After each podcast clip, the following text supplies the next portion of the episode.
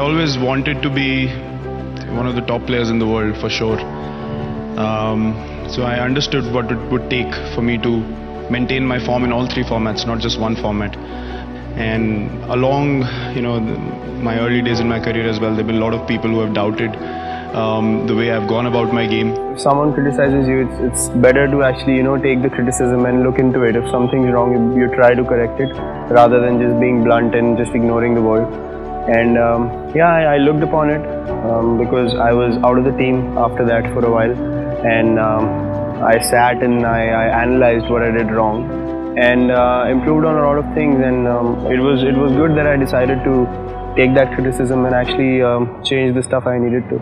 It's it's hard for me to believe sometimes as well that you know I've I've uh, got these many uh, centuries in international cricket or one day cricket separately, and I just I just try to forget that moment quickly because I don't want to uh, you know think about it too much and then start doubting myself, thinking that it's come too early for me because I I um, want to achieve something really big and I want to be you know known as a player who uh, won a lot of games for India and uh, who scored a lot of runs for the country. So.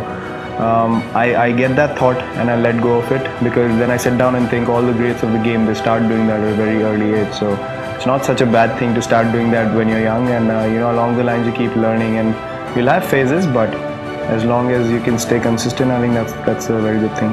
Even now there are doubters and haters all around but um, one thing is for sure that I've always believed in myself. I've always believed in my heart that if I work hard 120% every day of my life I'm not answerable to no one